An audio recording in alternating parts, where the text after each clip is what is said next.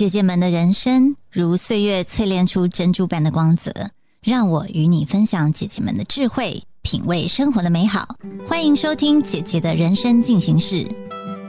嗨，各位听众，大家好，欢迎来到姐姐的人生进行式。我是今天的主持人不姐。那我今天有一位来宾呢，他有一个标签，那标签很特别哦。因为那个时候，我记得我第一次认识他的时候，也是被他那个标签吸引。那是什么样的标签呢？他叫做农夫娘。我不知道大家有没有听过农夫娘，但是他还有很多的故事跟很多的标签。那我等一下就邀请我们的来宾来跟我们做一个简单的自我介绍。Hello，农夫娘。你好，Claudia，你都希望大家怎么称呼你啊？嗯，其实也可以就叫我名字是诗涵。好，诗涵。对，那当然我也会就是呃跟大家讲，就是在江湖上走跳，可能我就自封这个农夫娘这样子。嗯，那农夫娘，你可不可以跟我们分享一下那个角色？因为有一个娘，你应该是结婚了对吗？嗯，是的，就是我叫农夫娘，不是代表农夫的娘。就有的时候人家就直接解读说不是不是不是，它的那个概念啊，其实就有点像我们今天如果嫁给医生，可能会成为医师。娘嫁给律师，我们会称为律师娘。所以我在就是啊，二零二零年就是我结婚，然后我的先生是一位农夫，所以我嫁给了农夫，我就自封这个农夫娘。因为我不太想要就是把自己定义成就是大家可能传统中想象的这个农妇哦，或者是啊，我自己虽然说我嫁给农夫，但是我自己应该也不是当农夫的料，所以我也不会说我自己是一个农夫夫这样子。好，那诶，我觉得很特别哦。姻缘机会是什么样的情况？你会嫁给农夫？因为我觉得对很多人可能会有点难以想象啊。因为我自己是很想认识农夫的人哦。因为我自己以前就会很常会去参加一些田野的一些活动啊，或是去田里面吃饭啊。可是这个应该是我跟农夫最近的距离了。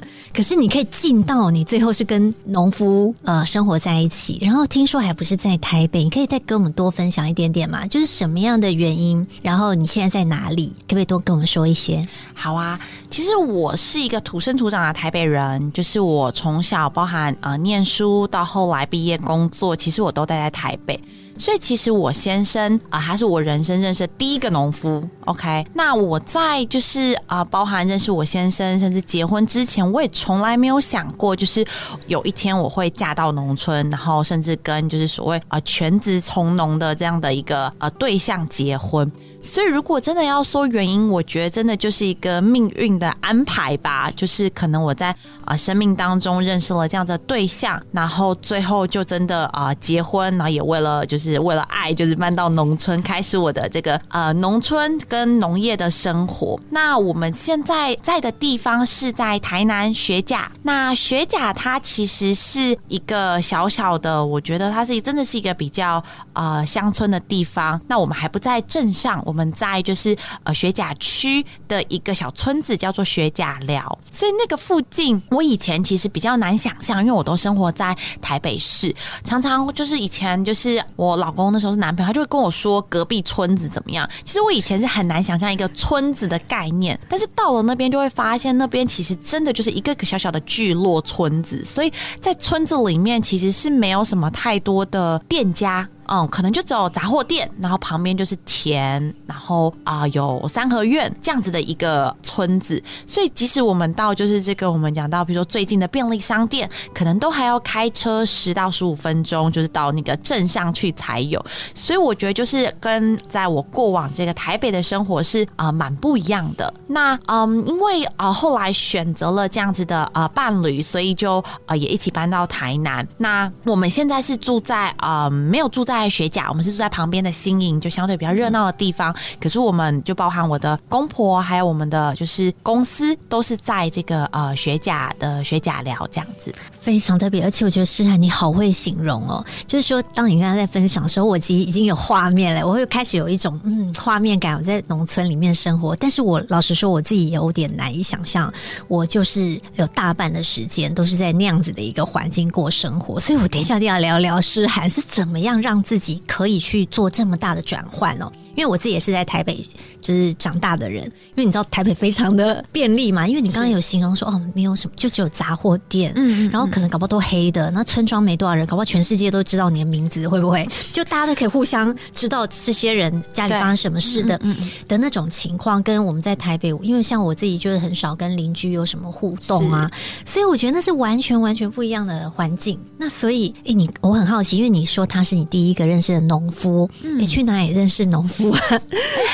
其实很多人都会好奇我们怎么认识的啊。老实说，这个姻缘也是蛮特别的。就是当年那个太阳花学运那个时候啊，那段时间我是在就是呃行政院工作，我那时候是担任一个政务委员的机要秘书，所以我那时候等于算是在呃公部门。那那个时候刚好啊，就是呃学运过后啊，政府这边就是要成立一个青年顾问团，就是想要网罗各界的这个啊青年，可以给政府各个部会在。做决策的时候有一些参考，所以那个时候我们办公室刚好负责这个业务，那我也负责就是这个部分。那我先生那个时候呃，他已经返乡从农，那他是第一届的百大青农，那时候就是农委会有推荐他来参与这个青年顾问团甄选，所以他是其中后来的一个成员，所以某种程度算说算工作上就是认识。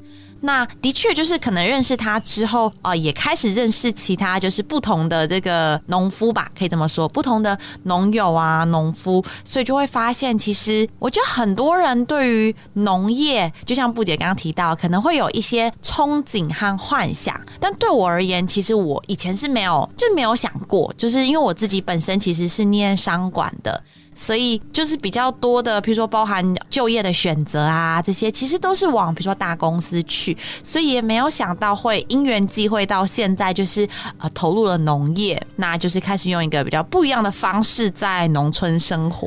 对对，那我们再倒回来，因为你刚刚说你就开始认识了一些农夫，对不对？他那个时候他已经算是呃百大，你刚刚说对，因为他其实哦，我先生他就算是呃返乡的青农，对，那他回去到现。现在其实已经十五年的时间，他大学毕业两年就回去了，所以那个时候在那个时代，他真的是非常年轻的啊青农，他在二十四岁就开始从农。那我想问的是，他有什么东西让你觉得有被吸引到？因为真的很特别。对，就是我完全不是因为他的职业而被吸引这样，但是我觉得比较偏是个人特质吧，个性，然后可能我觉得比较就是因为他很有理想嘛。我觉得可能也不完全，我觉得更多的可能会是他个人的个性。相较于我是一个比较感性跟比较快速的人，他就相对比较接地气，然后比较稳定，所以可以给我一种比较呃安全感。然后呃，再加上其实他真的有一些很吸引我的，可能我觉得不是一个特别的点，但是会让我有一种渴望可以跟他就是长期生活在一起。所以其实的确。就是很多人会问我说，怎么有办法做这个啊决定？因为等于说我选择了这段婚姻，也包含选择我就是完全不一样的生活方式，甚至连工作都不一样。我觉得中间当然其实也有很多的挣扎。然后那个时候其实真的最后会做决定，真的就是决定说好，那我愿意啊试试看，就为了啊可能为了爱，为了感情，就开始一个不一样的人生。因为我最喜欢听人家讲挣扎的故事了，因为你知道，有时候人就是在这种各种不同的选择里面，呃，会害怕，因为看不到未来嘛。是你那时候是，当然你刚刚有讲说是因为爱呀，对不对？你可能他给你的安全感，让你觉得说独一无二。那或者是你那天有开玩笑跟我说，啊，反正也没别的可以选择，是一个事实啊。对对对，但是我是说，其实人生本来就是。对未来，当你很未知的时候，其实会害怕的。嗯，在你的个性的特质里面，你觉得你有这样的部分吗？其实老实说，从小啊，我觉得我自己就是是一个相对比较保守谨慎的人，所以我其实我的风险承受度是比较低的。所以，我就是啊，所以我说，我们其实交往时间也蛮久的，我们交往五年这样子。那过程当中，其实也会有很多的，就是不确定，包含就是哎，会思考可能未来啊工作怎么办，或者是是不是要找一个可能，譬如说可以看到的条件更好的对象之类的。那在过程当中，我觉得的确真的有很多的挣扎。可是我觉得，就是到了一个，也是到了一个适婚年龄。那我自己对于自己，其实会很渴望可以在关系当中进入下一个阶段。就是我是向往婚姻的，甚至我也向往，就是包含啊小孩啊这些。那我的人生当中，就是我这几年，包含我有做一些课程的进修学习，往自己的内心做探索。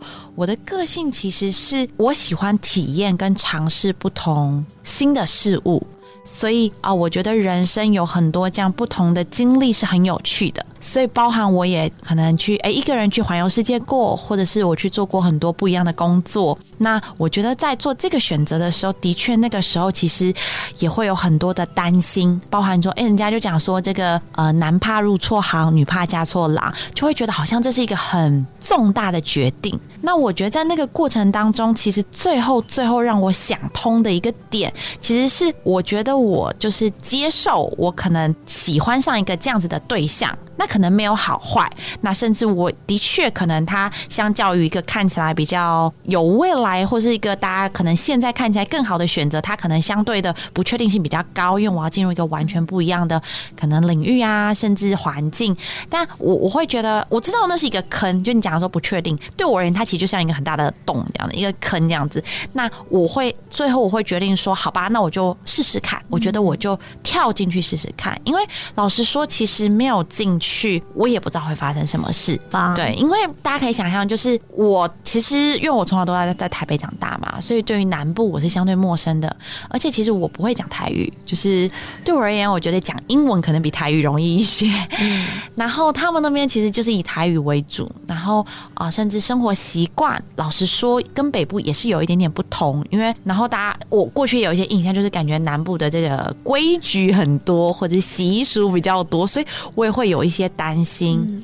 然后我老公是独子，所以他就可以想象这个预设的那个立场，感觉很可怕，跟我原本的那个状态真的差非常多。然后再加上哦，我也不开车，所以我在南部就是为了怎么生活，甚至我没有任，我几乎没有任何的朋友或是亲友在南部，所以就会变成是一个的确有很多很多的未知跟不确定。嗯，但我那时候其实我就是真的是凭着一股我觉得内心对于可能这段。段关系的期待，然后我觉得会想要人生往前进一步试试看。所以我就做了这个选择，对。那当然，我觉得过程当中，其实呃，你说挣扎或者是不确定，我觉得一定是有的。可是当我接受，如果真的真的最差会怎么样嘛？最差可能也许就是好不适合。那也许这段婚姻可能没有办法像预期的说好走到最后白头偕老。那我有没有办法接受那样子的状态？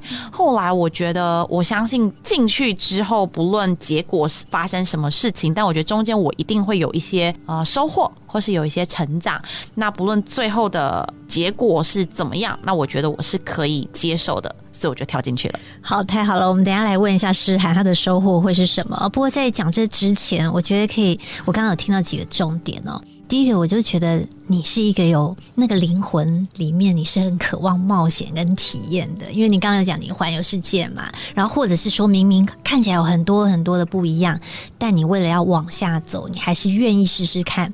那这跟我的一些理念很相近，因为我自己也觉得说，哎，其实人生来这边就是游乐场嘛，是不会死，就是玩，就再怎么样。你刚刚讲到一个很棒的重点，就是。risk management，或是你最惨最惨会怎么样？先把那个先设立好，然后已经有期待或者已经有想象的时候，你就就放手去玩玩看。而且我觉得现在反正诗涵也活得好好的嘛，对不对？你看他，等一下我们就来听他的收获跟成长哦。但我觉得，因为很多的听众哦，他有很多的对未来很多的想要哦，或者当然是他有可能也不知道自己要什么。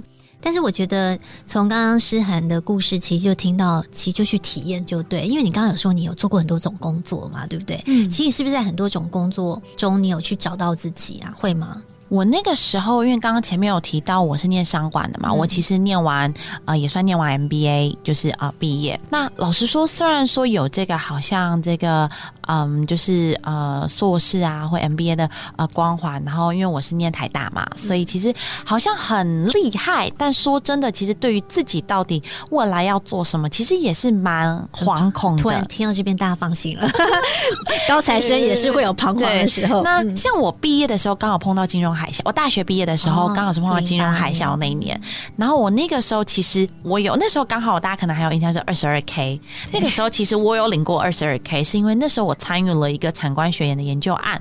我想说，嗯，多接触广一点，然后看看到底怎么样。那甚至我在那段时间，我还去呃一小段时间去经营了直销，因为刚好那时候有遇到不错的产品，有经营了直销，就发现哎，不是自己想要的，才又回来念研究所啊。那我觉得就是在这个整个的过程当中啊，冒险这件事情，我以前说真的，我不觉得我是一个爱冒险，或是不是一个勇敢的人，我就说因为我害怕保守，对，就是我很害怕做错选择。就是我很害怕说啊，我会不会做错了，然后就后面有不好的结果。可是你现在的以现在的结果来看，你完全不是这样的人，你是不是认识错自己？我我觉得应该是在这个过程当中，我觉得去有嗯，当然因为我其实自己也有上了蛮多一些所谓的可能身心灵、心理学或自我探索的课程。然后另外一个方面是，我觉得影响我人生比较大的一个关键点，其实是我刚刚提到的环游世界这件事情。其实是我在二零一八年底。在疫情之前，人吗？对我一个人。那那个时候，其实就是我在一次就是也是自我的那个探索对话过程中，就是我发现，如果今天就是假设我要离开这个世界了，我有没有什么会让我遗憾的事情？然后这种灵魂拷问，我也很喜欢问我自己，就什么事情我不做，我会遗憾，会后悔。嗯，所以后来这这个问句可以帮助我做好多决定。好，那我们继续。OK，然后那个时候我就是我想到的是啊，我觉得我没有去这个世世界走走看看，我觉得很可惜，因为就这一辈子难得来到地球上。OK，我们不知道会不会有其他世界，但这辈子来到地球上，我觉得如果我没有去各地看看，我就会觉得有点可惜。所以我就觉得，嗯，我很想去环游世界。那因为我知道，其实环游世界对很多而言，可能都是他们梦想清单上的一个项目，但是总是有种种的原因，最后没有去。去实践。那我那个时候，其实我真的很认真，就有研究说，哎，我要怎么样环游世界啊？我还买了那个就是书来看啊，看别人的游记啊。然后后来我找到一个，就是呃，刚好会有有一艘船是绕地球一圈的，所以后来我是呃用这样的方式。那当我真的去做了这件事以后，而且因为我过去我以前其实我是。嗯，会比较习惯先计划的，就是不能掌控的事情，我就会觉得很没有安全感，所以我都会先计划好。我包含我自己去啊旅行，我以前就有一些呃自助旅行的经验，但我都会规划好。我比较没有办法，就什么都不做到了当地才开始想，我这样我会觉得很可怕，或是我会觉得浪费时间。所以，但是在那个环游世界的旅行过程中，因为它是一百多天，老实说我没有办法现在规划，可能不要讲一百五十天后的行程，其实有点困难。对，所以啊，很多就会发生，就是有很多不预期。的惊喜，OK。那我觉得在整个历程完之后，其实我回到台湾，我还在全台湾办了大概八场的分享会，因为我觉得就是我就会发现，因为我做完了嘛，我就觉得其实环游世界真的没有大家想象中的难，只是你有没有想去做，OK。我觉得所以一样的，就是我后来我发现，其实很多时候很多人也会觉得，就是可能啊，包含我嫁到啊农村很勇敢，OK，大家就讲很勇敢哦，我去环游世界，大家会很勇敢来形容我。我以前就。不觉得就是对，因为我没有觉得这个是一个很特别的事。对我其实其实很简单，就是我觉得我想做这件事，我就去做了。就它等于是一个 OK，我可能会有一些问题或一些挑战，那我就去解决它。所以我没有觉得它是一个很可怕或是很困难的事情。嗯，那我就去做了。但做了之后，就会发现其实没有我们想象中的困难。譬如说啊，就环游世界，我就问大家说：“哎，那大家担心什么？大家可能担心，譬如说，哎，哦，会不会？”危险呐，然后就是可能有很多感觉好像可怕的事情。其实真的，我觉得还好，至少我没有遇到啦。可能我比较幸运，也都没有遇到。那一样，我觉得嫁到农村其实也是，就是原本就像我可能会担心说啊，会不会南部就是可能规矩很多啊，或者什么之类的。那我觉得我相信，可能有一些，也许比如说家庭，可能真的是这样。但我蛮幸运的，就是其实啊，我公婆对我其实算蛮，我觉得蛮包容，也蛮多自由的，所以。就是可以看到我常常就可能也在台北到处跑来跑去，对，所以我觉得很多时候真的这些恐惧或是担心是我们想出来的。没错，嗯，我觉得圣然给大家的一个鼓励就是，反正先做就对。如果你真的很想，就想要就去做啊。因为很多的一些想法，可能是因为别人的经验吧，那你又把它放大，所以最后变成是阻挠你的那一个门槛。但是何必呢？明明就自己有那个梦想，应该就去追就好了。嗯，哎，那我想问你啊，因为你这样的一个信念，因为我也知道说，其实你你嫁到那种就是已经嫁到台南，应该就是两年。对，两年多嘛。哎，我知道你，你其实在这个农夫娘这样子，你其实做了一些事情。你可不可以跟大家分享一下，你在不管是商业拓展啊，你有哪一些 milestone 可以跟大家分享的？OK。先谈谈，就是那个时候我决定结婚的时候，其实我先生他们并没有要求我一定要做农业，但因为那个时候说真的，在一个这样的乡下地方，我要找一个可以类似我之前在台北的工作是比较困难的。然后我刚刚有提到我也不开车嘛，就是我觉得如果要搭很远的车子，或者是花很多时间在交通上，我也不想要。同时，因为我也并不想要。过就是像周末夫妻之类的，我还是比较想要结婚就住在一起。所以综合评估考量，我会觉得呃，刚好他们也需要人。就是呃，我先生啊，虽然从农这么多年，甚至他也自己成立了公司，可是其实一直都没有人在做营运管理，因为他比较多时间在田里生产。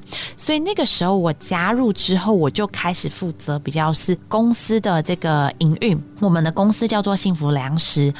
那当初其实会叫这个名字，说起来就是我觉得。呃，可能那时候也没有想那么多。那个时候我们还，甚至我们还没有交往的时候，他那时候刚好要成立公司，那他就是我们就是在那个 Messenger 上就聊天，然后他就有问说，哎，有没有什么建议之类的。所以幸福粮食的名字是我建议给他的，但是对，就没有想到之后就变我的公司这样。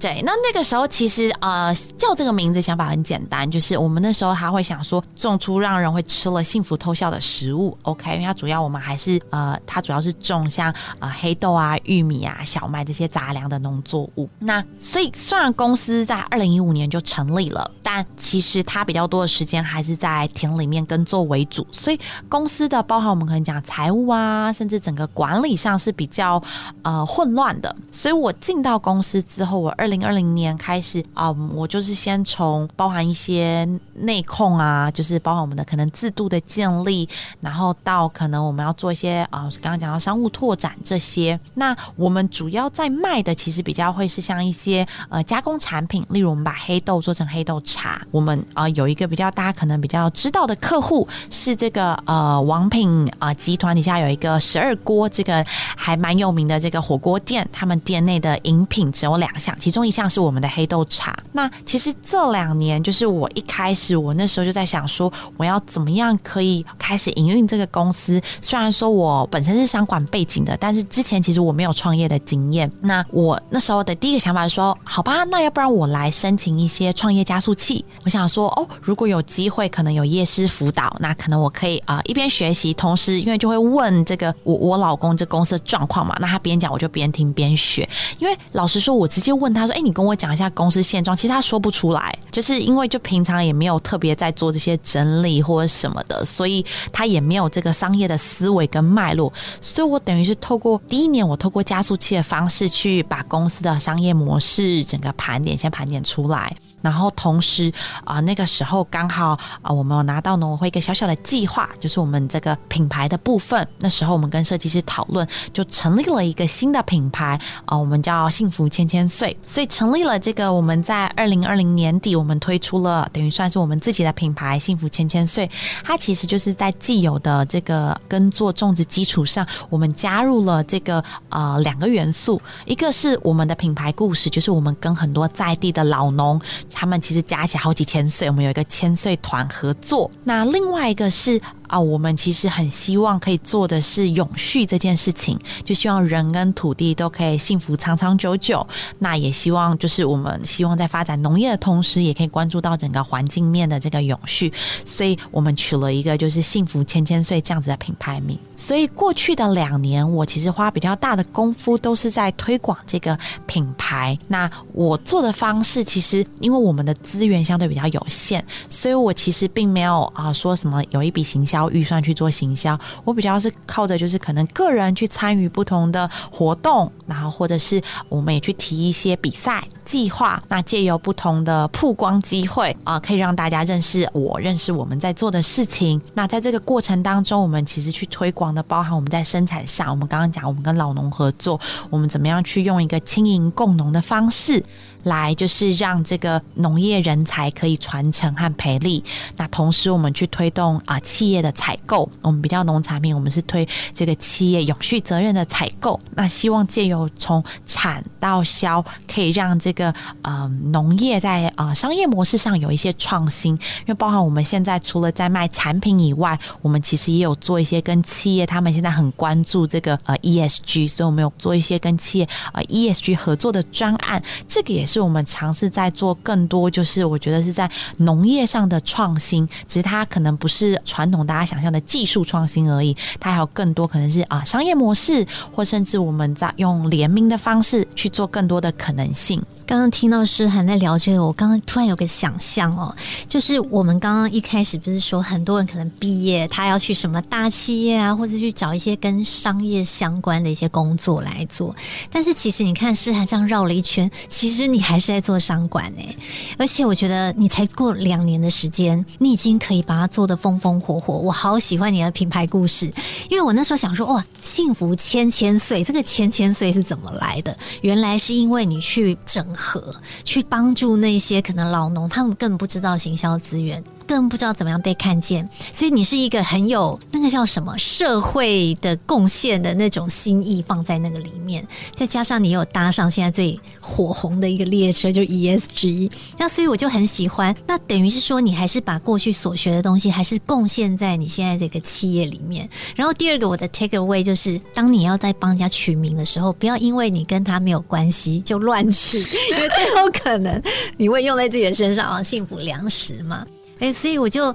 觉得说，哎，那我觉得，呃，诗涵你很厉害，因为第一个在资源不多的情况下，你很知道怎么样找资源，哎，发现呃加速器你也找了，还有你可能会去参加一些社群，是对不对？活动，然后去认识人，然后才，譬如说你就可以搭进十二国，哎，这个也是不容易耶。我有去吃十二国，我有喝过你们家的黑豆茶，所以我今天非常的荣幸可以跟黑豆茶的创始人哦一起来聊聊天。哎，那我觉得。刚刚听到很多，嗯，我觉得应该是说你在做选择的时候，你的思绪是怎么做，或者是说，呃，你刚刚有很多很有成就感的事情，那你中间有没有遇过比较有挫折感的问题？譬如说被拒绝啊，或者是不成功啊，有没有这样的例子？或者是遇到这样的情况下，你是怎么帮助自己再继续往前进？其实老实说，困难跟挫折，我觉得几乎是天天都在发生啊。甚至我们可以从比较小的，譬如说，好像我跟我老公就是感情很好啊，很爱什么的，是没有错。就是我觉得我们的感情很好，但是我们的冲突也很多。因为我跟我老公，我们是完全不一样类型的人。他就是一个非常接地气的人，那我是一个非常创意发想、敏呃敏感，我觉得相对敏感。然后我们就是在呃，可能都市人嘛，我们就比较有。礼貌比较圆融，我们会避免冲突。那他们就是属于非常直来直往，然后情绪有情绪就马上爆发，可是爆发完就没事。那我觉得你很有事，对，我就属于一种会内射，然后我可能就会想很多这样的。所以啊，我觉得从生活到工作上的相处，其实会有很多的冲突。然后再来讲到创业，应该很少人创业不遇到困难跟挑战的。尤其我们又没有这种富爸爸，然后再加上我们可能又是我。进来的状态，它又是一个相对混乱的状态，所以要从很多理清到可能真的去做到一些事，加上包含这两年，其实像我们遇到疫情，我讲一个比较实际的，那时候疫情不是那个呃冷藏不是断链吗？然后那个时候刚好碰到我们就是那个一个是我们，因为像十二锅那时候餐厅其实都影响很大嘛，所以他们影响大啊，我们是他们供应商，我们影响也大，所以我们导致我们营收也就是顿时就锐减。那我们那时候在想说要怎么解决，我们那时候就是很快的，我们就。想了说，哎，那我们发起一个专案，就是这个，我们送这个，我们有黑豆浆去挺医护人员。那我们是邀请我们的可能啊客人们，大家一起来捐赠。那我们做所有的串联，那我们也在加码捐。那通过这样的方式，等于说我们也有营收，我们有去化我们的产品有营收，同时可以做一些好事。那那时候也都这样兜了很多，所以我们那时候已经联系好了。结果后来就发现这个呃冷藏锻炼嘛，然后再加上那个时候端午节我们有做粽子。然后就是很惨，然后就没办法送。然后我们那时候原本也都讲好说，哎，要找一个，就有一个农友，他有车子要帮我们送。结果我们都已经包好货了，隔天要这个他要来收要出发的时候，他就跟我们说，他们他家人不同意他帮忙送货什么之类，所以就不帮我们送。所以就是像这样子这种临时状况，其实真的非常非常多。那我们当下是好吧？那就是我们要赶快解决，因为就是还要面对这么多的客人，因为那时候等于是集中在那时间送，所以其实那个量很大，就是可能我忘了，大概至少一两百件，然后也不是在都在同一个城，就北部为主，因为那个时候其实新竹以北不收嘛。那那个时候后来我们想说，好吧，那我们就说，那你的车子租我们，就我们直接跟那个农友说，还有冷藏车，直接他租我们，然后我们就自己开车上去送。那因为我们毕竟不是专业的那个就是配送的，所以我们要怎么去送到哪一家？所以呢，那时候我们就还找了拉拉木府的司机，然后就是变他帮我们配送一些，然后我们自己配送一些，然后进很快在就是两天，就是两天，那我们就把所有的货送完。我们好像哪里可以就是暂时暂存，因为晚上送不完，我们送到十点，然后还要暂存，然后再去把它就是送完。我觉得在很多的过程当中，我觉得要去处理两个东西，一个其实是情绪，因为说真的，就是我刚好提到，其实我跟我老公共事，呃，我们会有很容易有就是争执情绪，他的情绪可能用的方式是生气或是爆炸，我会比较多有的情绪是可能失落、难过，然后同时我们两个中间还要沟通，甚至还要去解决问题，所以第一个情绪，第二个当然就是要怎么，你还是要去做嘛，因为。不做也不会有人做这样，然后我们自己就是老板，我们其实现在也有团队，但我们的人其实没有那么的多，所以我们自己还是要做很多事。所以啊，我觉得像这样的挫折挑战，甚至包含大家可能啊，如果有一些是啊创业的伙伴就知道啊，可能在钱上面也会有很大的压力，甚至我们在员工上，我今年刚好也经历就是几个员工的流动，甚至我们也有碰到那种就是哎，我觉得是好聚好散，我们也都没有就是对他不好，然后就是他也就。他觉得他自己不适合就离职，结果后来他就到处去告我们，就是检举啦，就写信到市长信箱啊，什么什么之类的，让我其实老实说，我蛮挫折的。然后，但当然，因为我们其实都有按规矩，包含什么什么劳健保啊什么的，我们其实都 OK。只是你就会觉得很烦，劳动检查什么的。那也有遇到，可能已经都谈好了，比如说也是朋友，原本都谈好要来啊，原本要。嗯，就是要来就职，他可能前一天他就觉得想想就觉得不适合，但是之前花了很多时间沟通，所以我觉得类似像这样子的挫折挑战，不论是工作上或生活上，其实一直不断发生。那我自己是怎么面对的？我觉得我其实我的过去啊，刚刚有提到我可能啊从小到大，我觉得我是相对比较顺遂的人，就是在可能大家可能看到我可能哎考上第一志愿，或者是我家庭其实也都是很呃算是大家看起来算美满的。但其实我自己对于我自己的自我认同度其实相对是比较低的。跟我在人生的探索中，我过去其实蛮常会觉得，好像就除了可能一张文凭或是这个光环，好像没有。什么？然后对于自己未来要做什么，其实是迷惘跟不确定很多。所以我其实跟这个低落或者是这个忧郁的情绪相处很长的一段时间。所以我其实从大学的时候，我开始有接触禅修，然后到后来开始工作比较经济独立的时候，我有上一些身心灵的课程。所以我比较长期有在接触，包含可能静心、瑜伽，甚至一些疗愈的方式。那我觉得这些的学习，包含自我。探索，然后嗯，就是各式各样的，就是跟自己内在对话这些，我觉得很大的滋养我，让我到后来有勇气，包含结婚，包含这两年在冲刺事业上面。因为其实这两年说真的，我接触这些反而就比较少了，因为其实啊，创业工作也很忙，然后我自己又包含做所有的业务推广啊、营运管理，所以其实到处跑跳，所以比较少时间去做这些。可是嗯，可能每一天的空档，或者是可能在呃状况发生的时候，可能自己又会有很多自责的声音念头上来的时候，我会提醒自己。缓一缓，甚至稍微的抽离，就是拉高一点来看现在发生了什么事。那我个人觉得，其实最困难的是接受自己的不完美。OK，就是这几年其实蛮多人在谈，比如说像爱自己啊这样的议题。那以前这个东西对我而言很抽象。OK，就觉得嗯，爱自己是不是就很吃美食啊，或是可能啊去泡个汤、做个 SPA 这样？但老实说，怎么样可以让自己内由内而外有那种开心甚至平静的感觉，是我这几年在学习跟我觉得比较追求的。那这个很多说真的，其实我觉得不是靠当下考验来的时候才去做什么，而比较会是过去可能平常的累积。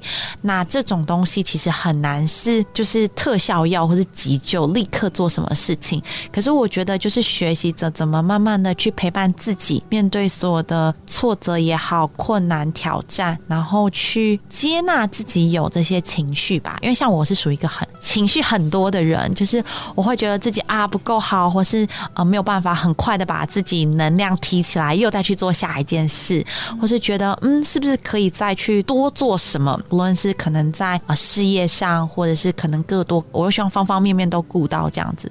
所以我觉得这个大概会是我在这个面对一次又一次的挫折挑战中，也会有很多的不论是挣扎，或者是觉得啊很崩溃这样子。觉得其实这些都还蛮常发生的，嗯，对。但是我觉得就是当不太把它放太大，就是当他知道他就是一个正常的，就是自己有这样子的状态，因为事情多嘛，然后可能很多事情真的不是自己可以掌控的，那自己有尽力了就好了。好，谢谢诗涵的分享。我觉得刚刚听到几件事，第一个就是我们不要把问题觉得是一个大问题，就是个日常，因为反正每天都遇到。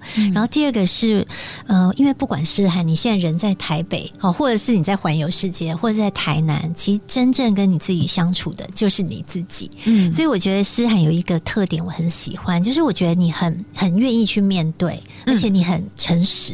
嗯，什么叫诚实呢？因为我觉得大部分人啊。可能知道自己有些阴暗面，或是有一些自己觉得比较脆弱部分。但不愿意去看他，但因为其实老实说，我昨天还是前几天有跟诗涵在聊天，你就很愿意跟我分享说，哎，其实过去你可能以前就会觉得有点空空的，是。因为我觉得有些人可能就算他光鲜亮丽，但他不愿意去承认，或是不愿意去看见自己有那个空的部分。但至少我觉得诗涵在这个过程中，就像你刚刚说是累积嘛，其实你从大学就已经开始去寻找答案，嗯，可能去挖掘说 why 为什么我自己会走。到现在这个样子，那我怎么样让自己更好？而且你会去看见看见什么呢？看见自己还有跟别人相处的那种模式。